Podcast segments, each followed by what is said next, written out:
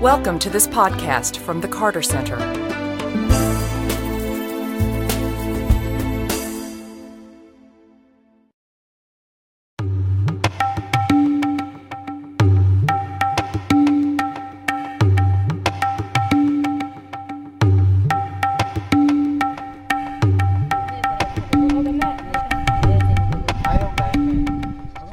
We arrived at, at this woman and her small daughter were both infected with guinea worm disease.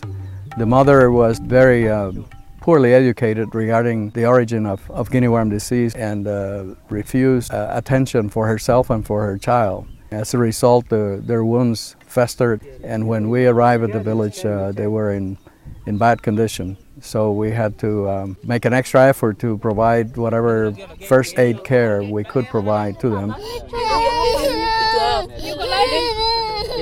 This was a, a traumatic experience for the child.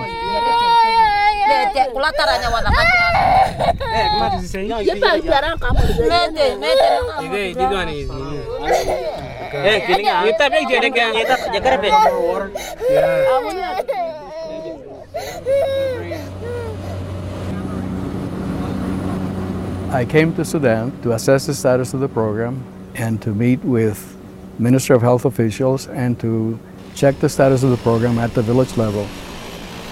That I've noticed that it's just semantics really, but asking the question, do you have a filter? And telling them to bring the, fi- the filter that they have tends to bring out two different responses. There are 16 Carter Center technical advisors uh, here working hand in hand with Sudanese counterparts. And once you train these men, then you can come and get with them every single time, and you'll do it so fast. These are very special people. They're, they're very dedicated, uh, they're passionate about their work, and they are doing a great job.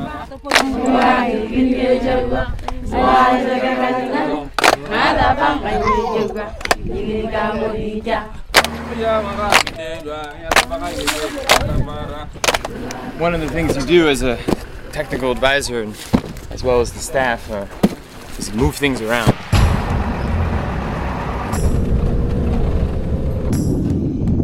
Logistics is a huge element of this operation because all of the fuel, for example, and spare parts and whatnot have, have to be uh, either flown by air, which is expensive, or by trucks uh, over large distances during the dry season. This is where we fill up jerry cans to bring into the field with us. And also one of our staff that works about half an hour away from here, we have to fill up a 200 litre drum and bring it to him because there's no safe water on his side. This year the rains have come very late and a lot of people are really suffering.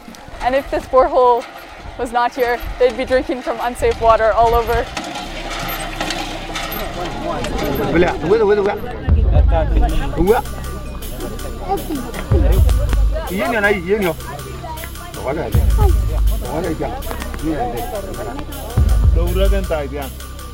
Atoko punga gitiga amadani ko ngana loto mana tamata kaena loto na koto tamata kaena kabuci tu beren ketu buru tu na yang akro kai bere kaen kabucu taninya moru kabucu tani tak Nyiria kini ya tani ngede cut. Ya cow jeke nyaria ba nyaria ba nyaria ba jeke jeke jeke jeke jeke jeke jeke jeke jeke ria be jeke kek kek kek kek kek. Cow na kira mam tani nyaku mo nyak nyam nyak yana kutuk.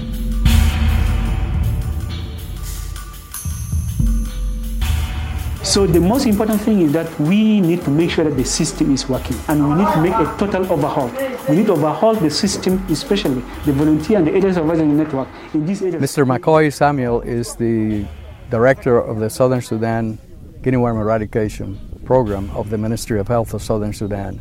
He's a very dedicated and hardworking person and extremely smart. My country, Southern Sudan, is very vast. Most of the socio-economic and health indicators are among the lowest in the world.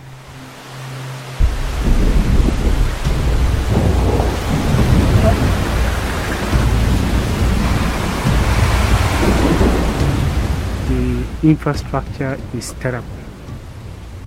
And it is only the Carter Center that understands these uh, dynamics, that they're able to bear with us and provide us the necessary logistic and financial support to be able to reach all those difficult areas in southern Sudan. In the process also, it is actually empowering the communities to make decisions that influence their livelihood. Dena yanga rumun to turun ka tunga da ni juwa ni woni alo mare to ni na gipi alle bo nye chou amori te ke chou le ka bo ale na na gipi adia kali kola ko tunga ko ngana hanga ginei nyanyi na ingo tunga ya tamari kanege. Ko bere ye ibori ne re te chou nya paranna kangana rengere nyo? During the community meeting in Maki, we had the opportunity of uh, demonstrating to people uh, copepods obtained from the pond they were fetching water from. The process of filtering the water, as we did, and backwashing it into a clean glass with clean water uh, shows the, all of the myriad of organisms that are in there. And this technique uh, always causes a big impression on people, and it's a very powerful educational tool.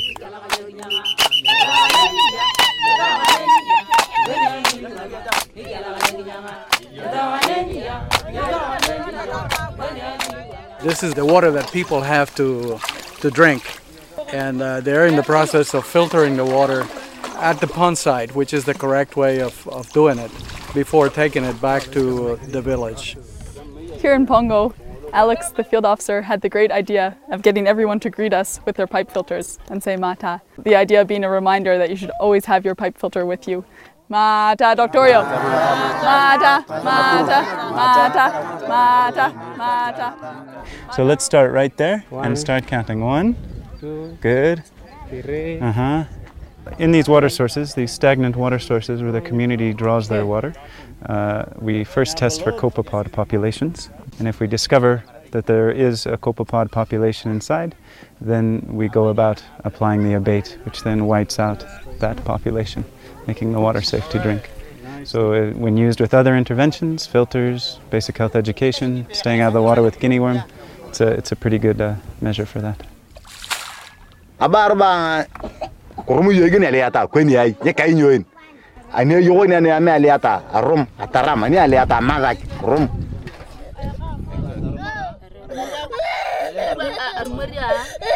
Iriyo.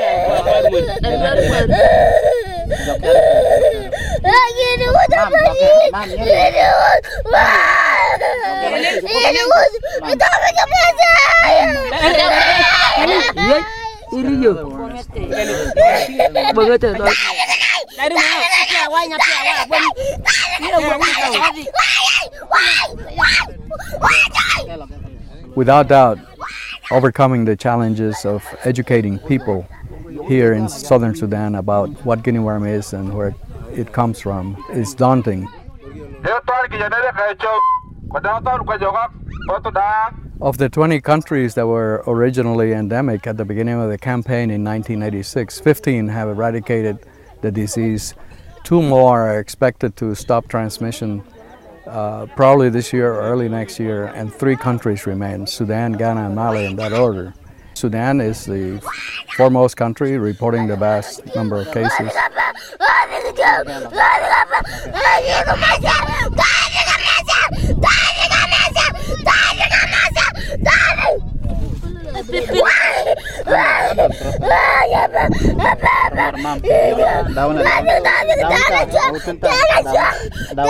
Mama daun. Korna ko yung. Malik, yoga yung. Malik, malik yung. Yoga yung. Can't you see? Can't you see? Ladies and gentlemen, this is a guinea worm. So we're very pleased with the progress, but the objective is to get to zero cases, and that remains a daunting challenge. It is likely that Sudan will be the last place where guinea worm is eradicated from.